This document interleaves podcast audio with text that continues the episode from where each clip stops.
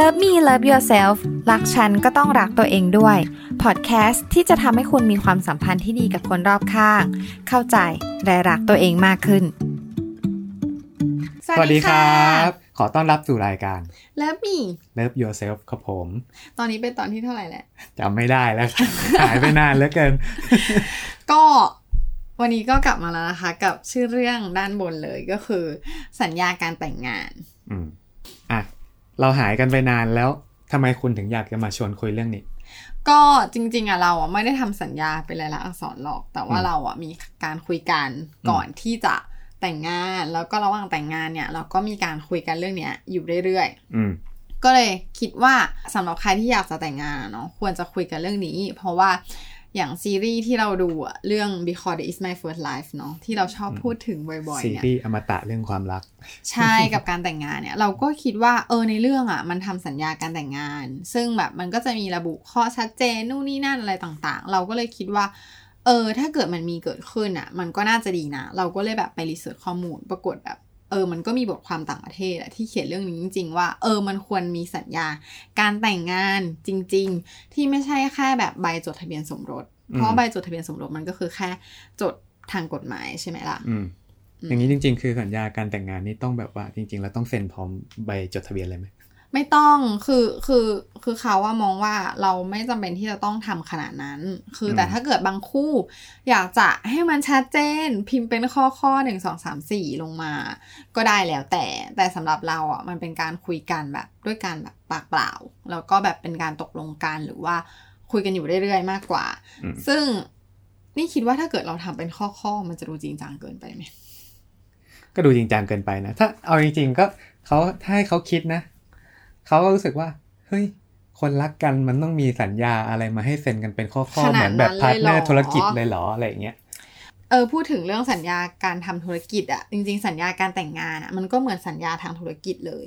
คล้ายๆกับว่า เออ ตอนเราจะเซ็นสัญญาธุรกิจหรือเราจะทำงานอย่างหรืออย่างบริษัทเราที่จะทำอะเราก็ต้องทำทำสัญญาให้ลูกค้าเราใช่ไหมว่า เออเราจะ deliver งานอะไรบ้างอืมหนึ่งสองสามสี่ค่าตอบแทนเราจะต้องได้รับภายในวันที่เท่าไหร่อืม ระบุเป็นลายลักษณ์อักษรแล้วเราก็เซ็นสัญญาร่วมกันประมาณเนี้ยซึ่งมันจะคือเหมือนแบบสิ่งที่เรา offer กับสิ่งที่เราจะได้รับการตอบแทน เอออืมมันเหมือนแบบ มันเลยเป็นเหมือนผลประโยชน์ทางธุรกิจที่อืมที่เราทำร่วมกันใช่ไหม ซึ่งในความรักอะมันก็เลยเหมือนกับว่า อะ ฉันเป็นของฉันประมาณนี้นะ ฉันสามารถทำอะไรได้บ้าง และฉันต้องการอะไรบ้างจากคุณอืมในการสัญในการที่เราจะมาอยู่ร่วมกันอืมเออ มันก็เลยเหมือนกับว่า เออ มันก็เลยควรทำนิดนึง แต่ไม่ได้ต้องแบบว่า เอ้ย เซ็นมีพยาน หรือว่าอะไรแบบ ขนาดนั้นแค่มันเป็นเหมือนแบบสัญญาระหว่างเราก็พออแล้วต้องมีทีมกฎหมายไหมครับ ไม่ต้อง ก็ก็เลยเนี่ยเลยคิดว่า อยากจะมาชวนเพื่อนๆคุย เพราะว่าหลาย ๆ คนอาจจะยังไม่เคยได้ยินเรื่องนี้ว่า เอ้ยมันมันมันสำคัญนะ แล้วพอเราลองเนี่ยเราก็รู้สึกว่ามันค่อนข้างเวิร์กสำหรับคู่เราอืมเราก็จะมายกตัวอย่าง แล้วก็อธิบายเหตุผลประกอบว่าทำไมเนี่ยเราถึงจะควรมี อืมอืมใช่อะทำไมถึงควรมีก่อน ก็อย่างแรกเลยอะเขามองว่า ในหลาย ๆ คู่ที่เลิกลากันหรือว่าแบบหย่ากันในตอนหลังอะ มันมาจากการที่แบบว่าความต้องการของฝ่ายหนึ่งอะ ไม่ได้รับการตอบสนอง อืม ก็คือไม่ได้คุยกันไม่ได้บอกมาว่าเราต้องการใช่อะไรหรือว่าไม่เคยแบบพูดกันไว้ก่อน ใช่ หรืออาจจะพูดกันไว้ก่อน แต่ว่าอีกฝ่ายไม่ยอมทำตามก็ก็ก็อาจจะเป็นไปได้หรือไม่มันก็อาจจะเป็นความคาดหวังที่มันเกิดขึ้นมาอ่าแบบคิดอยู่ในใจแบบว่าเฮ้ยเดี๋ยวแต่งงานแล้วมันจะต้องเป็นแบบนี้แบบนี้แบบนี้ ใช่ แต่ว่าไม่ได้คุยกับ ฝั่งตรงข้ามเลย ใช่ แต่ทีเนี้ยถ้าเราไม่พูดออกไปอีกฝ่ายหนึ่งจะรู้ได้อย่างไร มันอืมก็เลยเหมือนกับว่าเราต้องมาคุยกันก่อน ว่า เอ้ยเนี่ยพอพอมาอยู่ร่วมกันแล้วเนี่ยมันจะเป็นยังไง เพื่อให้ความต้องการของแต่ละฝ่ายถูกตอบสนองอย่างถูกต้องและครบถ้วนอืมอ่าซึ่งถ้าเกิดสมมติว่าความต้องการที่ที่เราไม่สามารถทำได้ เราจะได้บอกก่อนว่า เฮ้ย ฉันทำให้เธอไม่ได้นะอืมเธอรับได้ไหมข้อนี้อะไรประมาณนี้ อืม อืม ครับ พอพอนึกออก เขาก็นึกออกอยู่แล้ว อ๋อโอเค ได้ งั้นเดี๋ยวเราอะลองมายกตัวอย่างกันว่าสัญญาการแต่งงานอะเช่นอะไรบ้าง ในคู่เราก็ได้ คู่เราอะเออบางอย่างที่เราจะสามารถแบบแชร์ให้เพื่อนๆฟังได้ ก็ง่าย ๆของเขาก็ไอเรื่องกฎที่คนตั้งขึ้นมาเป็นสัญญาของเราก็คือ จะไปเที่ยวหรือว่าเพื่อนจะชวนไปไหนอะต้องล่วงหน้าหนึ่งวันนะบอกเออก่อน24ชั่วโมงเออยี่สิบสี่ชั่วโมงไม่ว่าจะไปถ่ายรูปสตรีทหรือถ่ายอะไรอย่างเงี้ย จริง ๆ ไปถ่ายรูปเขาไม่ค่อยนี่เท่าไหร่อะ แต่ว่าที่ที่สำคัญก็บอกว่าล่วงหน้าก็ดี เออ ก็คือเออควรบอกล่วงหน้า ก็คือคือตอนแรกเราไม่ได้คิดอะไรเขาอะเขาก็คิดว่า เออ ก็ค่อยบอกก็ได้ไม่เป็นไรหรอกเออแต่พอไปไปมาทำไปทำมามันเริ่มรู้สึกว่า เออมันบอกควรก่อนดีกว่า บอกก่อน ทุกทุกอย่างอะเออเพราะอะไรทำไมไม่ว่าจะไปถ่ายรูปเล่นหรือไปหาเพื่อนไปอะไรอย่างเงี้ยทำไมถึงเริ่มรู้สึกคิดได้ว่า อยากบอกก่อน มันก็มีความรู้สึกว่า อะอย่างหนึ่งคือการให้เกียรติอย่างที่สองคือ เขาจะได้จริงใจเขาจะได้รู้ว่าเราจะไปไหนเมื่อไหร่ล่วงหน้า แล้วเขาก็จะได้แผนได้ว่า เออ แล้วเขาจะทำอะไรแล้วเขาจะยังไงดี เขาจะไปกับเราไหมอะไรอย่างนี้ อืม อืมอันนั้นคือข้อที่สำคัญของเรา คือจริงๆ แทบจะเป็นข้อเดียวที่เขาแบบซีเรียสเลยด้วยซ้ำตอนนั้นอะครับเพราะว่าเพราะว่ามันเกิดมาจากชอบไปกินเหล้ากับเพื่อนแล้วชอบเมา ตอนอืมช่วงแรกช่วงแรกๆ ช่วงนี้เออไม่ได้ไปเลยๆคช่รับวงนี้ก็คือไม่มีเพื่อนแล้วเออเพื่อนหายหมดแล้ว ไม่หรอกต้องบอกว่ามันเป็นเพราะโควิดด้วยที่ทำให้ไม่ได้เจอเพื่อนอืมอืมเพื่อนเพื่อนยังมีอยู่นะ เพื่อนชอบทักมาชวนเล่นบาสอืม แต่ไม่ไป แต่ไม่ไปเพราะอะไรขี้เกียจกลัวโควิดไงอ๋อคือโอเคเขาเขาคิดไว้แล้วว่า ถ้าเกิดต่อให้เขาอยากไปอะคุณก็ไม่ให้ไปอยู่ดีไม่ไม่เชิงไม่ให้ไปแต่เราอะรู้สึกว่ามันเป็นอะไรที่ควบคุมไม่ได้ไงใช่ใช่นอกจากอคุณจะบอกว่า เพื่อนมึงช่วยตรวจโควิด กันมาทุกคนเลยนะ แล้วส่งผลตรวจมาอย่างเงี้ยแล้วค่อยไปเล่นกีฬากัน อืมสำหรับเขาข้อที่นึกออก มีเหรอมีอะปะสำหรับเขาอะ เขาอะรู้สึกว่าอ่าข้อหนึ่งที่สำคัญที่เขาเคยบอกคุณก็คือ ไม่ว่าอะไรจะเกิดขึ้นอะ ขอให้เราเหมือนเป็นทีมเดียวกัน เหมือนแบบ อย่าทำเหมือนว่าเราอยู่ฝั่งตรงข้ามกันอะ อย่าทำเหมือนกับว่าเราอะ ไม่เชื่อซึ่งกันและกัน หรือว่าคุณไม่เชื่อในตัวเขาอะ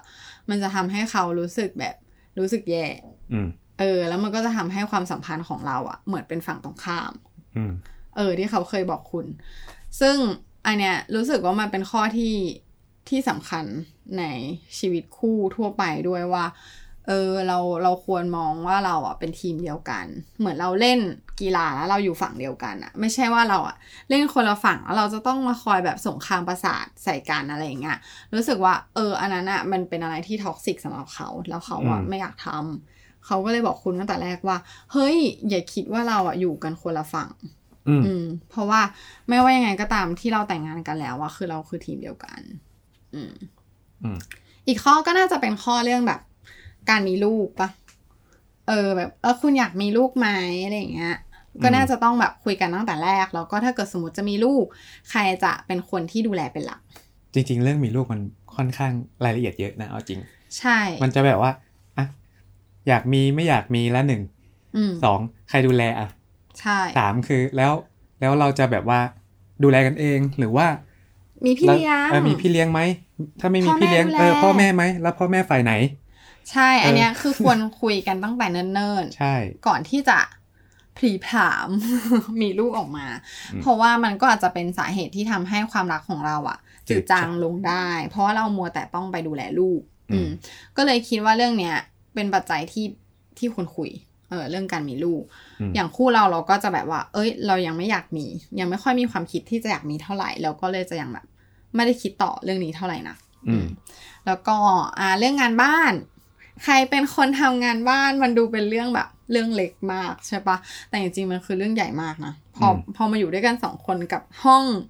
แม้ว่าเราจะอยู่คอนโดหรืออยู่บ้านก็ตามอะแม้ว่าจะเป็นแค่ห้องสี่เหลี่ยมเล็กๆอะแต่ว่ามันก็เป็นพื้นที่ที่เราอยู่ร่วมกัน เออยิ่งถ้าบ้านไหนหรือว่าห้องที่มันไม่ได้มีห้องส่วนตัว ที่เราจะสามารถแยกไปมีเวลาส่วนตัวนั่งอ่านหนังสือคนเดียวได้แล้วเราต้องใช้แบบชีวิตอยู่ร่วมกันเนี่ยอืมมันก็เลยต้องคุยกันเรื่องนี้ให้ดีว่าอะใครจะเป็นคนทำความสะอาด ส่วนไหนอะไรยังไงอืมอืมซึ่งมันก็มีทางออกได้หลายแบบใช่ไหมใช่ เพราะว่าเราเคยพูดไปแล้ว ไปดูคลิปนั้นก็ได้ ใช่จริๆแล้วงานบ้านใครเป็นคนทำอืมอืมก็คิดว่า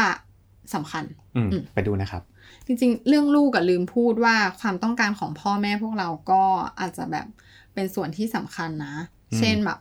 อะพ่อแม่เราต้องการหลานมาสืบสกุลไหมอะไรอย่างเงี้ย เออบางบ้านก็อาจจะมีเรื่องนี้หรือเปล่าว่าแบบอะต้องต้องมีลูกมาสืบสกุลต่อเพราะว่าจริง ๆ ส่วนใหญ่เขาก็คงอยากให้มีกันทุกบ้าน เออ เกือบร้อยเปอร์เซ็นต์เลยเขาว่ามันคือความต้องการของพ่อกับแม่เออพ่อแม่ฝ่ายชายฝ่ายหญิงว่าแบบ อยากจะมีหลานมาให้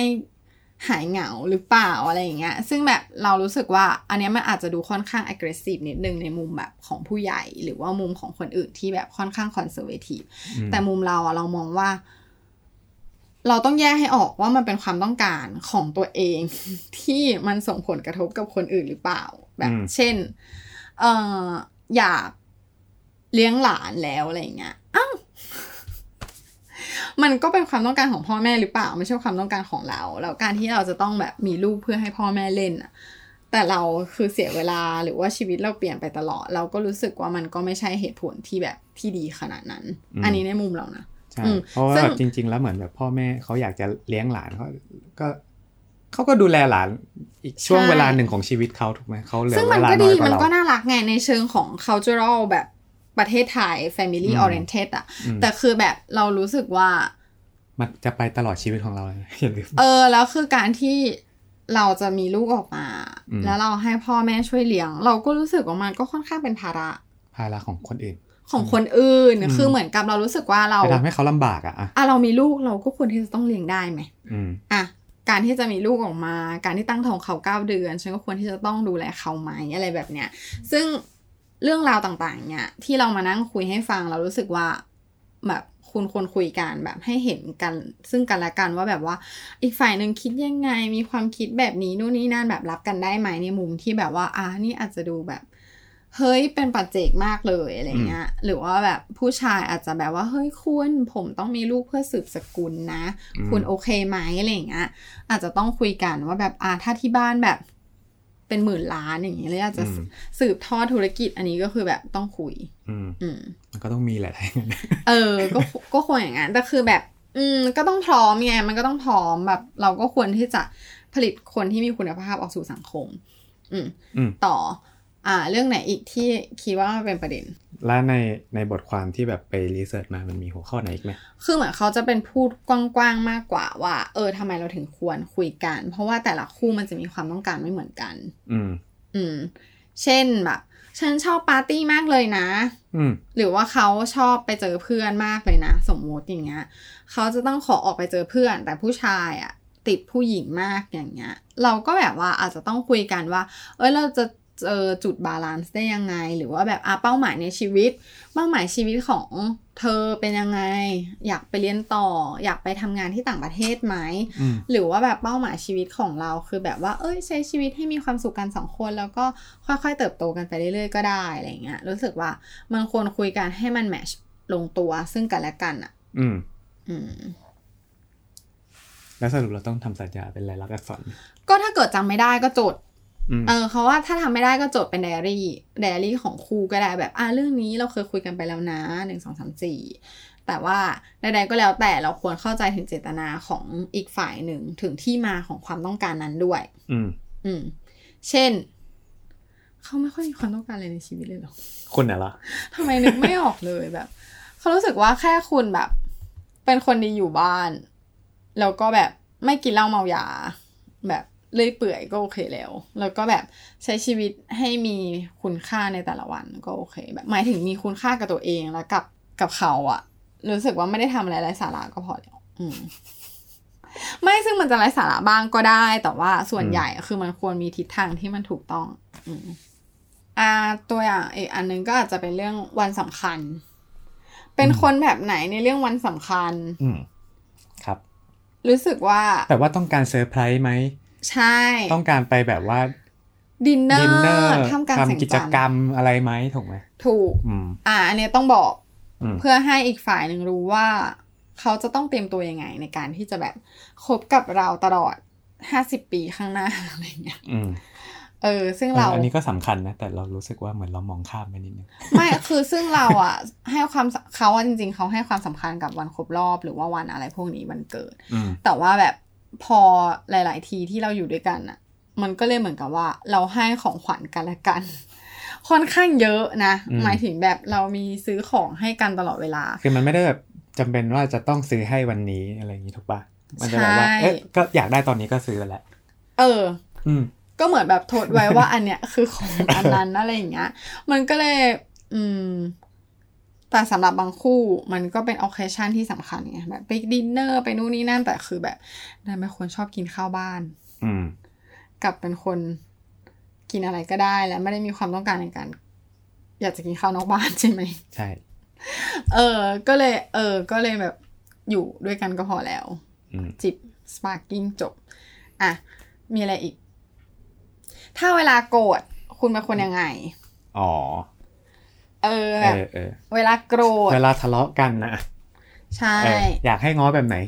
เออ อยากให้จริงๆแก้ไขแบบไหนจริงๆก็ควรคุยกันตั้งแต่แรกเออ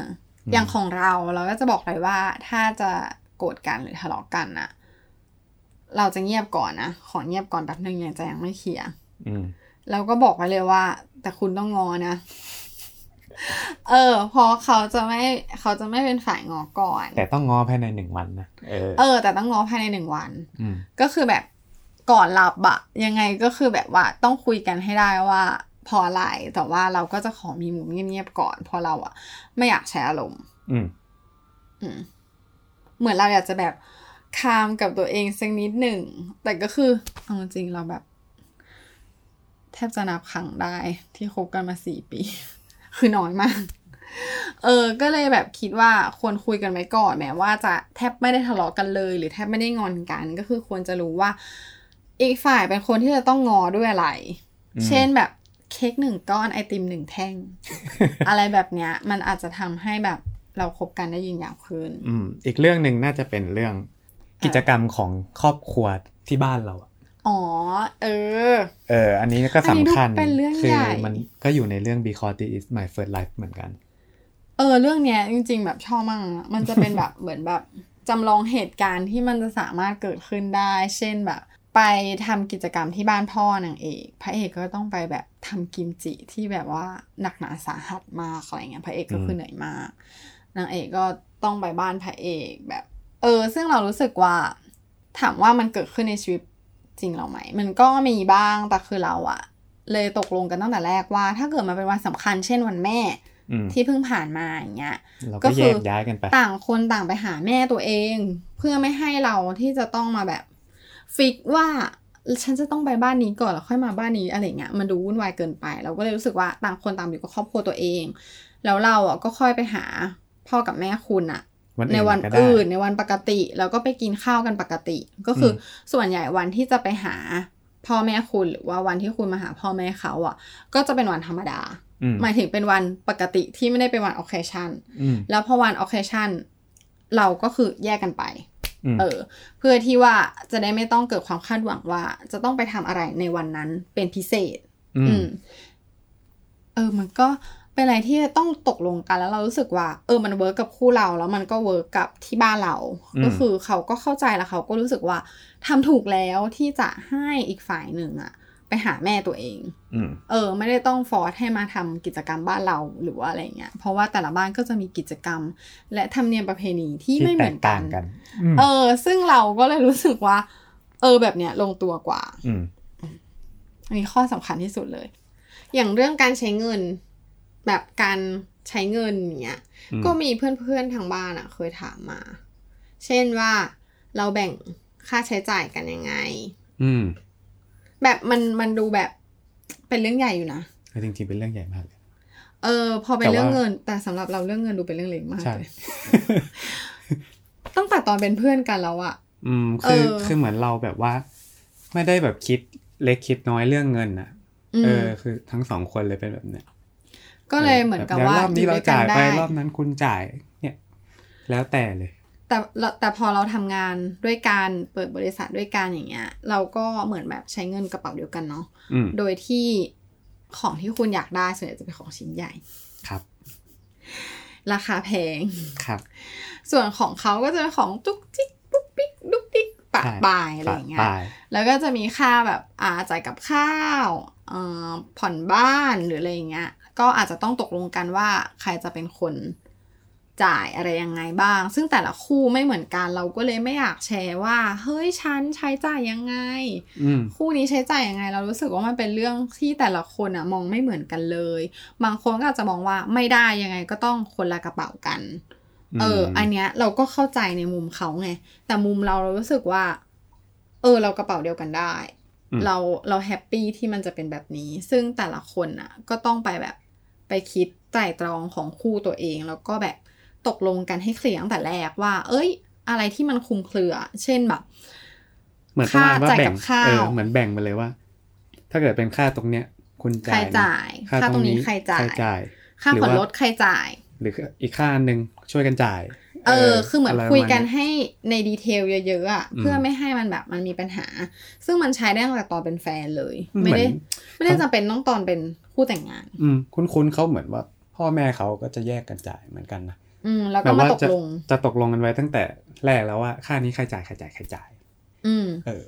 ซึ่งซึ่งมันก็ดีแล้วก็ work กับแต่ละคู่ไม่เหมือนกัน เราก็เลยไม่ได้อยากที่จะบอกว่ามันควรที่จะต้องเป็นแบบไหน อืม เพราะแต่ละคนไม่เหมือนกันนะคะ แล้วก็อีกเรื่องหนึ่งก็คือเรื่องการวางแผนเรื่องที่อยู่อาศัย หลังจากที่เราแต่งงานกันอะอ่าฮะเออว่าแบบใช่ เราจะอยู่ตรงนี้ หรือว่าเราจะอยู่ตรงนั้น คือเอาเธง่าอยๆคืมีอแบบบ้านไหม เราจะแต่งเข้าไปอยู่ในครอบครัวเขาหรือเปล่า หรือ ใช่ หรือจะแต่งออกมาอยู่ด้วยกัน อะอะต้องเคลียร์ก่อนอย่างเออแรอกย่างแรกเลย อืม ซึ่งแต่ละที่มันก็จะไม่เหมือนกันแต่ละบ้าน บางบ้านก็จะแบบว่าบ้านผู้ชายจะต้องแต่งเข้าบ้านเท่านั้น อืมบ้านผู้หญิงก็ ไม่ลูกต้องเอาลูกเขยเข้าบ้านอืมมันก็มีใช่หรือเราจะออกมาอยู่ด้วยกันเลยอืมก็ได้ ซึ่งอันเนี้ยเราอยากแนะนำว่าในมุมมองเราวิธีที่ดีที่สุดก็คือออกมาอยู่กันเอง เพราะว่าในแต่ละบ้านมันก็ไม่เหมือนกัน ซึ่งการที่ฝ่ายใดฝ่ายหนึ่งจะยอมเข้าไปอยู่ในอีกบ้านหนึ่งแปลว่าเขาอาจจะต้องยอมกดความโดนต้องการบางส่วนของตัวเองไว้หรือแบบอะไรก็แล้วแต่ มันจะต้องมีอีกฝ่ายหนึ่งที่แบบ ไม่สบายมากเขากเรียกว่าว่ามันไม่ได้เป็นตัวเอง เออ ไม่ได้เป็นตัวเองร้อยเปอร์เซ็นต์แล้วก็อืมแบบไม่ได้ happy ขนาด นั้น อันนี้เราเรามุมเรานะ แต่บางคนอาจจะ happy มากก็ได้ เข้าไปอยู่ในบ้านคฤหาสน์สมมติ เออ อันนี้สมมุติเฉยๆ แต่เราก็คิดว่ามันเป็นเรื่องที่ต้องคุยกันนั่นแหละ อืม อืม ซึ่งการอยู่ด้วยกันสองคนน่ะ มันก็มีข้อดีคือ อะเราจะสวีทกัน เราจะนอนดูหนัง เราจะนู่นนี่นั่น คือเราไม่ได้ต้องเกรงใจพ่อแม่ใคร อืม อืม เพราะว่าถ้าเกิดสมมติว่าเราอยู่ด้วยกันเองเนี้ยเราก็ถ้าคิดถึงกันแค่สองคน แต่ถ้าเราไปอยู่บ้านใช่เขาเราต้องคิดถึงพ่อถึงแม่ครับ อีกเออถึงพี่น้องเขาอีกอะไรอย่าทุกงคเงี้นยอะแบบว่าเอ๊ะหรือแบบเขาต้องการความช่วยเหลือเราจะไหมตื่นสายหรือเสาร์อาทิตย์และไม่ซักผ้าได้ไหมอืมอย่างเงี้ย หรือว่าเฮ้ยฉันจะต้องรีบแหกขี้ตาตื่นตั้งแต่แปดโมงเช้าเพื่อมาซักผ้า เออ ซึ่งแบบมันมีดีเทลเยอะมากแบบอะน้ำยาปรับผ้านุ่มกลิ่นเดียวกันไหมฉันจะต้องทำยังไง บ้านจะต้องเป็นยังไง ฉันจะเออต้องแบบใช่แยกขยะไหมแยกขยะ บ้านนั้นเคร่งเรื่องแยกขยะไหมอะไรอย่างเงี้ยเออ เพราะฉะนั้นก็คือการอยู่เองสำหรับคู่เรา work กว่าค่ะ อืมครับ เพราะเราไม่อยากให้ใครฝ่ายใดฝ่ายหนึ่งที่จะต้องรู้สึกไม่ดี อืมซึ่งอันนี้คือตัวอย่างของการทำสัญญากันใช่ซึ่งไม่ต้องทำเป็นสัญญาก็ได้ไงอย่างที่เกริ่นไปตอนแรกก็คือเป็นข้อตกลงที่เราคุยกันอยู่เรื่อยๆว่า เอ้ยเราตกลงกันแล้วนะเรื่องนี้ว่าเป็นแบบนี้แบบนี้แบบนี้อืมซึ่งมันก็คือควรจะมีการ revise ทุกๆ ไตรมาสหรือ 6 เดือนหรือ 1 ปีก็ได้แล้วแต่ quarterly yearly อืมอะไรก็ได้ เพื่อให้แบบมันลงตัวกับเราที่สุด เพราะว่าถ้าเกิดไม่เคยมีการคุยกันเลย แล้วอยู่ๆวันหนึ่งมันระเบิดขึ้นมา แล้วเราก็ต้องเลิกลากันไปอย่างเงี้ยมันก็จะรู้สึกแบบไม่ดีกันซะเปล่าๆซึ่งแบบการแต่งงานอย่างว่ามันเป็นแค่จุดเริ่มต้น มันอืมไม่ได้เป็นแบบเส้นชัยของแบบชีวิต เส้นชัยก็คือแบบการที่เราใช้ชีวิตด้วยกันไปจนแก่ แล้วก็แบบตายจากกันอะไรเงี้ย เพราะฉะนั้นเราก็คือควรมองระยะยาวมากกว่า อืมใช่ค่ะ เพราะฉะนั้นควรที่จะทำสัญญาแล้วก็ข้อตกลงในการที่จะแต่งงานแล้วก็อยู่ร่วมกันด้วย เพราะฉะนั้นการอยู่ด้วยกันก่อนแต่งจะเป็นอะเขาเรียกว่าอะไรข้อที่ให้เราได้ทดลองงาน trial เหมือนเป็นช่วง probation น่ะของการทำงานอืม ก็อะใช่อย่างน้อยสามเดือน เออ จริงวะการพอมาพูดไปแล้วอะการต่งงานก็คือก็เหมือนเลย การแต่งงานก็คือการทำสัญญาธุรกิจอืมแล้วก็การทดลองอยู่ด้วยกันก่อนแต่งอะ ก็คือช่วงโปรช่วงโปรอืมอืมครับ อะ ลองดูนะคะเพื่อนๆ ก็อันนี้ก็เป็นอีกหนึ่งคลิปที่เราอยากจะมาแชร์ แล้วก็ถ้าเกิดเพื่อนๆ คนไหนอยากให้พูดเรื่องอะไรก็คอมเมนต์มาได้เลย แล้วก็ไปพูดคุยกันได้ใน Instagram เนาะ ตอนนี้ก็มีช่องทางใหม่ก็คือ TikTok ด้วยกำลังพยายามลงคลิปอยู่ หลังจากห่างหายไปนาน เพราะว่าไปมัวแต่ปั่นงานที่บริษัทนะคะ ก็ตอนนี้ก็จะกลับมาทำแล้วแหละ อย่าสัญญากับเขาอย่าเลยพูดเอออย่าสัญญากับคนดูเลยครับ อ่า ก็ถ้าเกิดใครอยากให้เจะพยายามทำแล้วกัน เออ ถ้าเกิดแยกใครอยากให้ทำเรื่องอะไรก็คอมเมนต์มาบอกได้ เพราะว่าเพื่อนๆก็แบบ อ่า คิดถึงกันบ้าง มีแชทแชทมาบอกกันบ้าง แล้วก็ต่อไปก็จะเป็น home vlog นะคะ เดี๋ยวเราก็จะทำอาหารมาให้ทุกคนดูกัน เย้เหรอโอโอเคนะงั้นเจอกัน episode หน้าค่ะ บ๊ายบายบ๊ายบาย